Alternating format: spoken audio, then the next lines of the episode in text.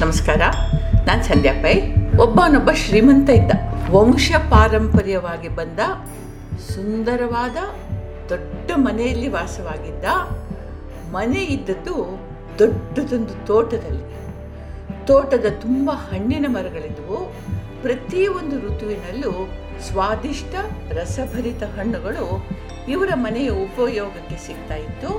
ಹಾಗೆ ಮನೆಯ ಎದುರು ಎದುರು ಭಾಗದಲ್ಲಿ ಹೂ ಬಿಡುವ ಗಿಡ, ಮರ, ಬಳ್ಳಿಗಳಿದ್ದವು. ಮನೆಯ ಹಿಂದೆ ಶಾಂತವಾಗಿ ಹರಿಯುವ ತೊರೆ, ತೊರೆಯಲ್ಲಿ ಆಗಾಗ ತೇಲುವ ಬೆಳ್ಳಕ್ಕಿ, ಕೊಕ್ಕರೆಗಳು, ಗಿಡ ಮರಗಳ ಮೇಲೆ ನಾನಾ ರೀತಿಯ ಹಕ್ಕಿಗಳ ಕಲರವ, ಬಣ್ಣ ಬಣ್ಣದ ಚಿಟ್ಟೆಗಳ ಸಂತೆ. ಇನ್ನು ಮನೆ ವಿಷಯಕ್ಕೆ ಬಂದರೆ ಕನಿಷ್ಠ ನೂರು ವರ್ಷ ಹಳೆಯದು. ಜಗಲಿ ತುಂಬ ಮಜಬೂತಾದ ಮರದ ಕಂಬ, ತೊಲೆ ತಾರಸಿ, ಅದರ ಮೇಲೆ ಸುಂದರ ಕೆತ್ತನೆಗಳು, ಮನೆ ತುಂಬ ಹಳೆ ಕಾಲದ ಲಕಲಕಿಸುತ್ತಿದ್ದ ಪೀಠೋಪಕರಣಗಳು, ಅಡುಗೆ ಮನೆಯಲ್ಲಿ ಹಿತ್ತಾಳೆ, ಕಂಚು, ತಾಮ್ರದ ಪಾತ್ರೆಗಳು, ಇಷ್ಟು ವಿವರಣೆ ಓದ್ತಾ ಇರುವಾಗ ನಿಮಗೆ ಇದೊಂದು ಸ್ವರ್ಗ ಇರಬಹುದಾ ಅನ್ನಿಸ್ತಾ ಇರ್ಬೋದು ಅಲ್ವಾ?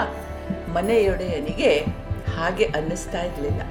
ಯಾಕೆಂದರೆ ಹುಟ್ಟಿದ ದಿನದಿಂದ ಅವನು ಈ ಸ್ವರ್ಗದಲ್ಲೇ ಬೆಳೆದಿದ್ದ.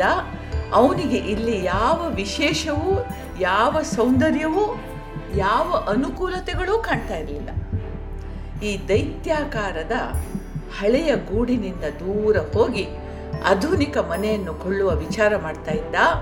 ಮೊದಲು ಇದರಿಂದ ಬಿಡುಗಡೆ ಹೊಂದುವ ಅಂತನ್ಕೊಂಡು ಮನೆ ಆಸ್ತಿ ಮಾರಾಟ ಮಾಡುವ ದಲ್ಲಾಲಿಯೊಬ್ಬಳನ್ನು ಕಂಡುಹಿಡಿದು ತನ್ನ ವಿಚಾರ ಮುಂದಿಟ್ಟ. ದಲ್ಲಾಳಿಗೆ ಬಹಳ ಖುಷಿಯಾಯಿತು. ಕೋಟಿಗಿಂತ ಹೆಚ್ಚು ಬೆಲೆ ಬಾಳುವ ಈ ಸುಂದರ ಆಸ್ತಿ ಮಾರಿದರೆ ತನ್ನ ಕಮಿಷನ್ ತನ್ನ ಜೇಬು ತುಂಬುತ್ತದೆ ಅಂತ ಅವನ ವಿಚಾರ ಸಂತೋಷದಿಂದ ಒಪ್ಕೊಂಡ. ಕೆಲವು ದಿನಗಳ ನಂತರ ಶ್ರೀಮಂತ ಬೆಳಗಿನ ಉಪಹಾರದೊಂದಿಗೆ ದಿನಪತ್ರಿಕೆಯ ಮೇಲೆ ಕಣ್ಣಾಡಿಸ್ತಾ ಇದ್ದ ಒಂದು ಜಾಹೀರಾತು ಅವನ ಕಣ್ಣಿಗೆ ಬಿತ್ತು. ಶಾಂತವಾಗಿ ಹರಿಯುವ ನದಿ ತಟದಲ್ಲಿ ವರ್ಷ ಪೂರ್ತಿ ಹೂ, ಹಣ್ಣು, ತುಂಬಿ ತೊನೆಯುವ ಸುಂದರ ತೋಟದಲ್ಲಿ ಸದಾ ಸುಖ ಸಂತೋಷ ಅಭಿವೃದ್ಧಿಗಳನ್ನೇ ಕಂಡ ನೂರು ವರ್ಷಗಳಷ್ಟು ಪ್ರಾಚೀನ ಸುಂದರ ಅರಮನೆಯೊಂದು ಮಾರಾಟಕ್ಕಿದೆ. ಕೊಳ್ಳುವವರು ಮನೆ, ತೋಟ ಮಾತ್ರ ಅಲ್ಲ, ಸ್ವರ್ಗದ ಒಂದು ತುಣುಕನ್ನು ತಮ್ಮದಾಗಿರಿಸಿಕೊಳ್ಳುವವರಿದ್ದಾರೆ. ಸುಖ, ಶಾಂತಿ, ಸಂತೋಷಗಳನ್ನು ಕೊಳ್ಳೋರಿದ್ದಾರೆ ಅಂತಿತ್ತು. ಇವನಿಗೆ ಭಾರಿ ಖುಷಿಯಾಯಿತು ತನಗೆ ಸರಿಯಾದ ಮನೆ ಒಂದ್ಸಲ ಹೋಗಿ ನೋಡಿ ಬರಬೇಕು ಅಂತ ಹೇಳಿ ಕೆಳಗೆ ವಿಲಾಸಕ್ಕಾಗಿ ಹುಡುಕಾಡಿದ ಆ ದಲ್ಲಾಲಿಯ ವಿಲಾಸ ಅಲ್ಲಿತ್ತು. ಅವನ ಫೋನ್ ನಂಬರ್ ಇತ್ತು. ಇವನು ಅವನಿಗೆ ಫೋನ್ ಮಾಡ್ದ. ಫೋನ್ ಮಾಡಿ ಈ ಮನೆದೊಂದು ಅಡ್ವರ್ಟೈಸ್ಮೆಂಟ್ ಇದೆ, ಜಾಹೀರಾತು ಬಂದಿದೆ. ಈ ಮನೆ ಎಲ್ಲಿದೆ? ನನಗೆ ನೋಡಬೇಕಲ್ವಾ ಅಂತಂದ. ಅವ್ನು ಹೇಳ್ದ, ಯಜಮಾನ್ರೆ, ಅರ್ಧ ಗಂಟೆಲಿ ನಿಮ್ಮ ಮನೇಲಿ ಇರ್ತೀವಿ ಬಂದೆ ನಿಮ್ಮನ್ನು ಕರ್ಕೊಂಡು ಹೋಗ್ತೀನಿ ಅಂತಂದ. ಸೊ ಬಂದ. ಇವರನ್ನು ನೋಡಿ ನಗ್ತಾ, ನೀವು ಆ ಮನೆಯಲ್ಲೇ ಇದ್ದೀರಿ. ನಿಮಗೆ ಇಷ್ಟು ದಿನ ಅದ್ರ ಪರಿಚಯ ಇರಲಿಲ್ಲ ಅಂತ ಕಾಣುತ್ತೆ.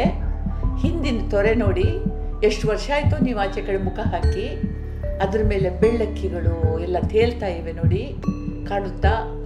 ಹಿಂದೆ ತೋಟದಲ್ಲಿ ನೋಡಿ ಮಾವಿನ ಹಣ್ಣು, ಪಪ್ಪಾಯ, ಹಲಸು, ತುಂಬಿ ತೊನಿತಾ ಇದೆ.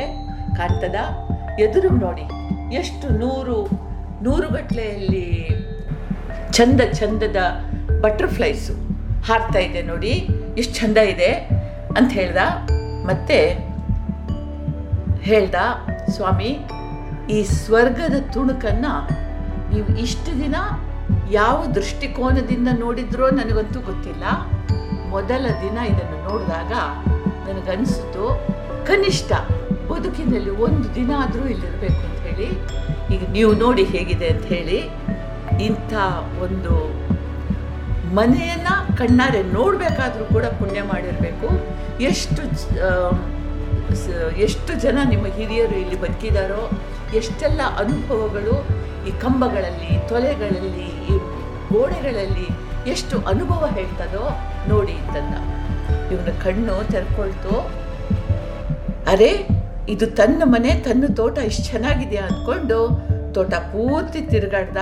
ಮನೆ ಪೂರ್ತಿ ಸುತ್ತಿದ ತೊರೆಯ ಮುಂದಿರುವ ಬಂಡೆ ಮೇಲೆ ಕೂತ್ಕೊಂಡು ತೇಲುವ ಕೊಕ್ಕರೆ ಬೆಳ್ಳಕ್ಕಿಗಳನ್ನು ಕಂಡ, ಆಹಾ, ಹೌದು, ಈ ಸ್ವರ್ಗದ ತುಳುಕ್ ತುಣುಕನ್ನು ಇಷ್ಟು ದಿನ ನಾನು ಗುರುತಿಸಲೇ ಇಲ್ಲ ಅಂದ್ಕೊಂಡು ಹೇಳ್ದ, ನಾನು ಈ ಮನೆ ಮಾರೋದಿಲ್ಲ, ಇದು ಮನೆ ಅಲ್ಲ, ಇದು ಬದುಕು ಅಂತಂದ.